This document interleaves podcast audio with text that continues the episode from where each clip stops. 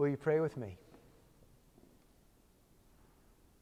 Heavenly Father, we ask that you would pour out your Spirit upon us. Lord, would you grant us grace to hear directly from you the words of eternal life? We thank you for your word that is living and active, that is sharper than any two edged sword. Cut us to the heart today, Lord. Lord, fill us, Lord, with your Spirit. Fill us to overflowing. And Lord, speak through me now that my words would be your words and your truth would be spoken, heard, and received deep in our hearts here today. For we ask it in Jesus' name. Amen. So uh, maybe you're like me, and uh, the first words that you ever uh, learned to say about God or to God were some version of that simple little uh, blessing before a meal that goes something like this God is great, God is good, let us thank Him for our food. By His hands we all are fed. Thank you, Lord, for daily bread. Some version of that. We've all probably said it countless times God is great, God is good. But let's be honest with one another, shall we? Those same familiar words and the sentiment that is behind them, God is great, God is good, um, are at some point forsaken by all of us. We become distracted, all of us. And it happens so easily, so quickly. Our trust fades, our faith fades, our belief fades, especially when the going is tough.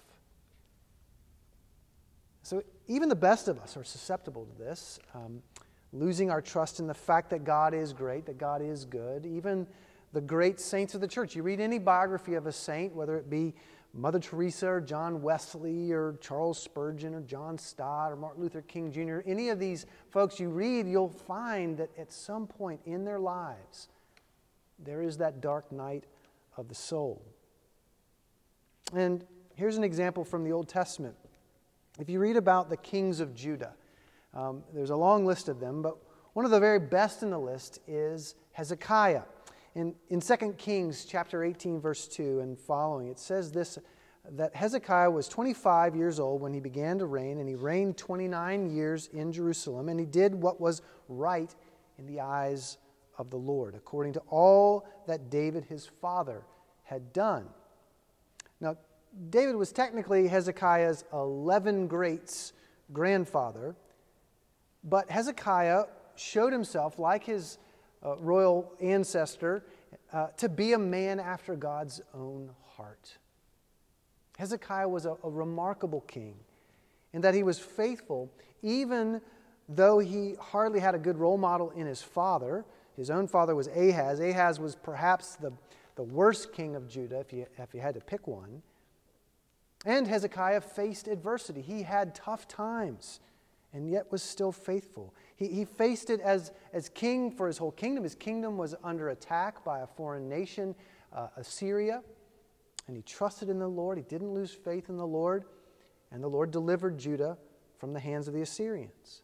And Hezekiah had his own personal struggles. Hezekiah uh, put his trust in God even when he was so sick, he was at the point of death. And Isaiah, the prophet that served in that court, of Hezekiah reassured him of the Lord's faithfulness. And he prayed, King Hezekiah did. We read about it in 2 Kings 20, verse 3. We read his prayer. It says, Now, O Lord, please remember how I have walked before you in faithfulness and with a whole heart and have done what is good in your sight. And it says that, that Hezekiah wept bitterly before God. Even in the time of, of bitter weeping, he still trusted in God and prayed to God. And God heard Hezekiah's prayer, and the king was healed. This man, it would seem, is the model believer. But when we get to chapter 39 of the book of Isaiah, the chapter that's actually right before our passage for today, we read that Hezekiah is actually just like the rest of us.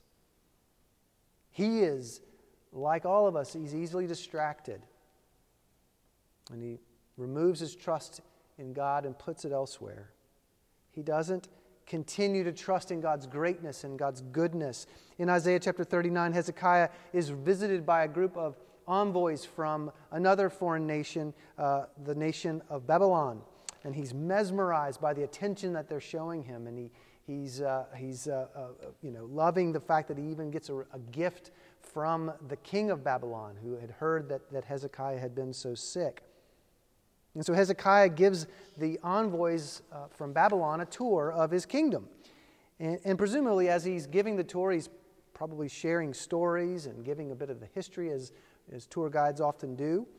Um, but instead of telling them of the greatness and the goodness of God, who was so instrumental in the story of Hezekiah's reign in Judah, what does Hezekiah do?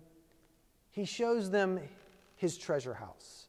He shows them his silver and his gold, the spices, the precious oil, his armory, all that was found in his storehouse, as we read.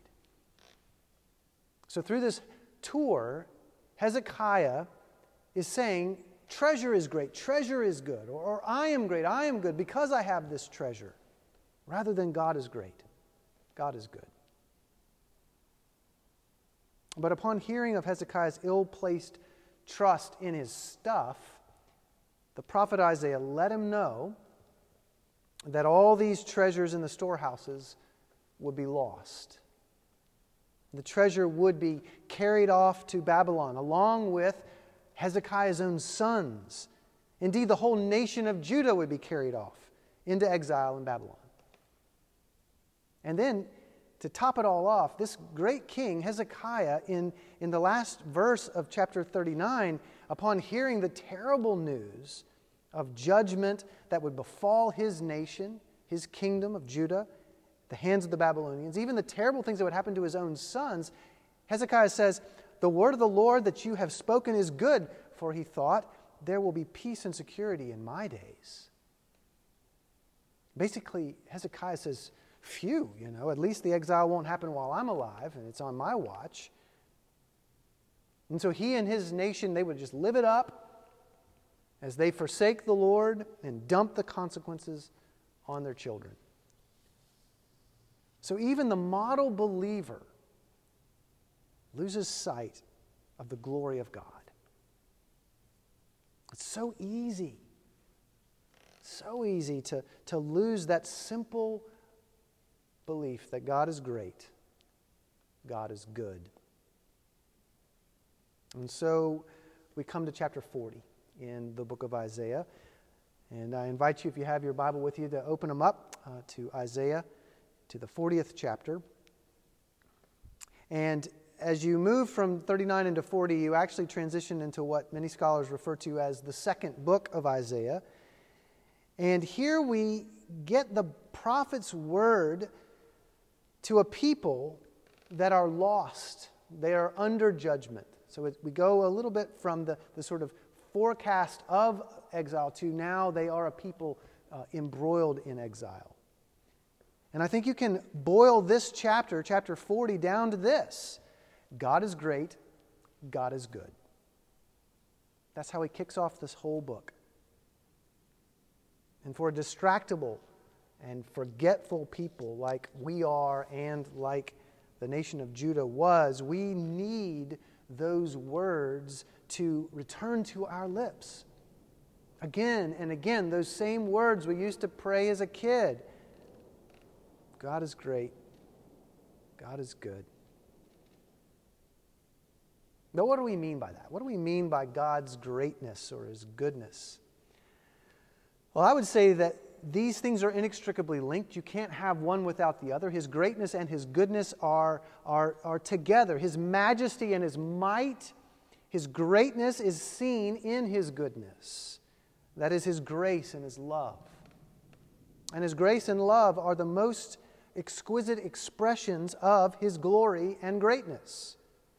And we see all of this conveyed in chapter 40 through God's pardon, his pursuit his power and his pastoral care.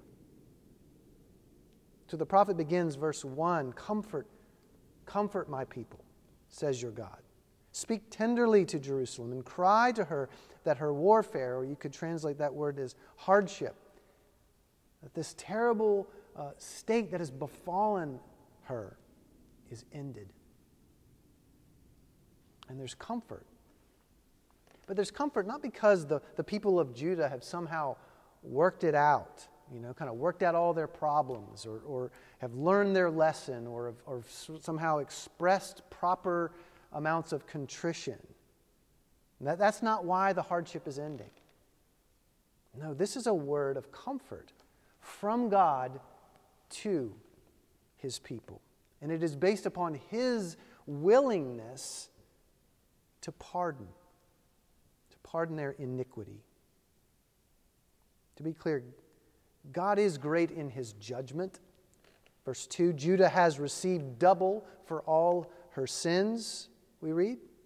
And that means the full measure, uh, like the, the comprehensive amount of judgment for her sins. It is a bitter, albeit deserved thing for them to be in exile. You can just read about it in, in something like Psalm 137. But God brings comfort. He brings comfort to those weeping children of His on the shores of the Tigris and Euphrates rivers. He brings comfort, not abstractly, but particularly through His pardon. God is great. And He is seen to be great and good in His mercy, His pardon. And He doesn't act passively and, and reactionally, but He does this forcefully through His pursuit of His people. Verses 3 to 5 um, speak not of the people kind of needing to get packed up and, and ready to go after God, but we read of a way being prepared for the Lord to come to them. This pardon, the, the, the, comfort of the Lord will come to them, and nothing will hinder his pursuit. He will come on a straight highway with no valleys or mountains or uneven ground or rough places or any kind of hindrance. Nothing will slow down the pursuit of the Lord, coming to bring pardon and an end to all the hardship. And of course, this is how it must be. God alone is the one who is great and good enough to accomplish that which his people need. They, they can't comfort themselves. They can just weep bitterly as they try to sing the songs on the shores of the rivers, the waters of Babylon. They can show off perhaps all the treasure that they want to in their houses, but the, the truth is that there is no power in them. There's no true power in mankind,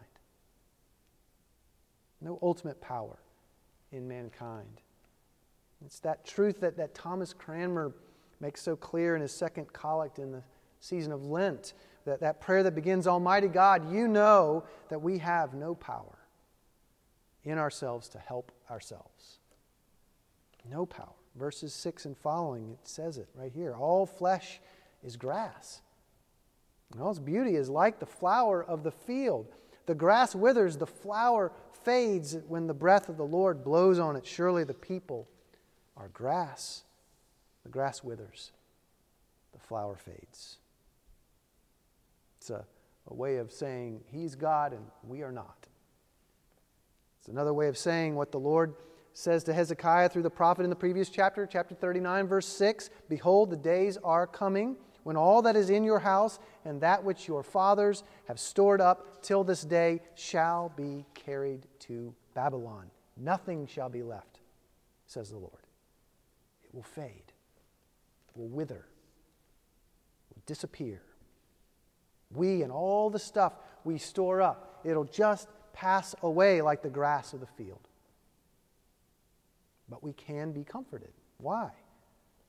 Because of the Lord's pardon that comes through His pursuit.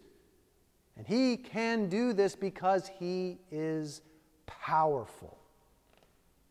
Verse 8 The word of our God will stand forever. Verse 9 Behold your God.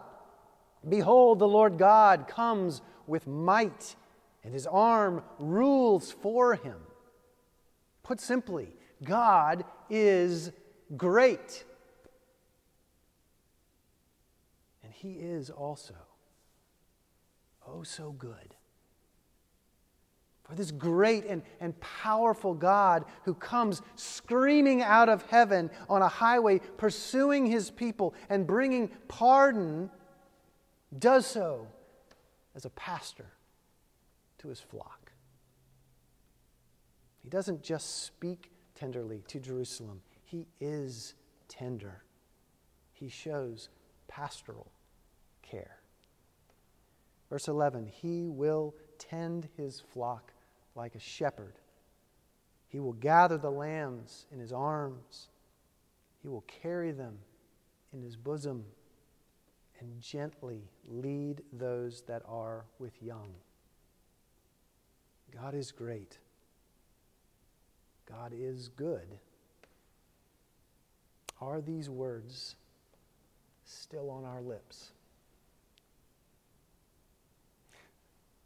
So, as we began the season of Advent last Sunday in his sermon, Patrick gave us an important reminder that this season is a time of, uh, of waiting. We recognize this calling that we have to wait upon the Lord as a people who remember God's faithfulness and who repent of our forgetfulness, our sin, but most importantly, are reassured that we are God's possession. We are His beloved children. This sermon isn't the exact same sermon, but do you hear how it rhymes?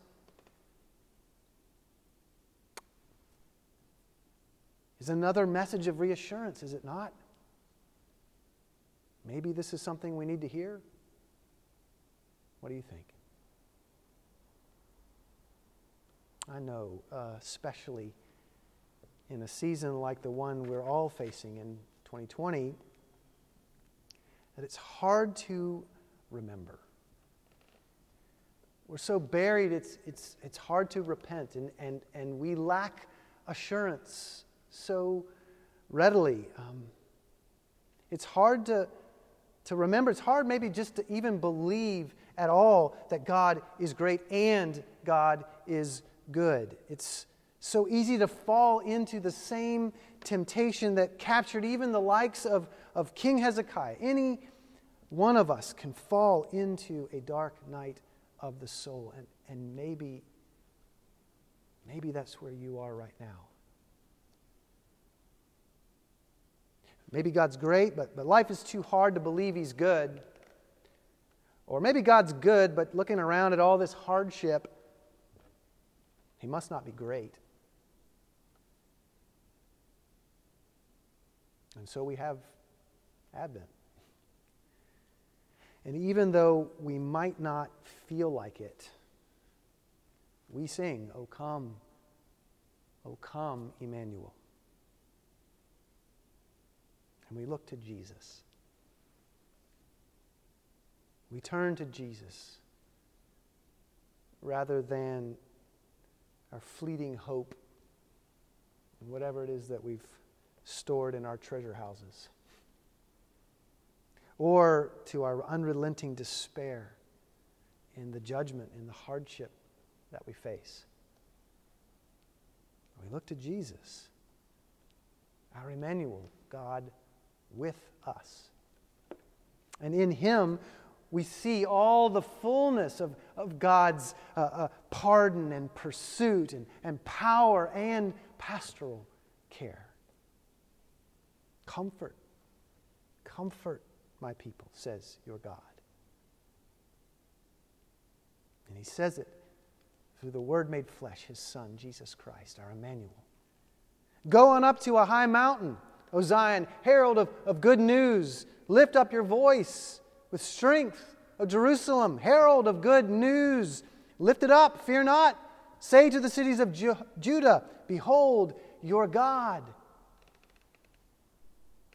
Behold your God who's come to you.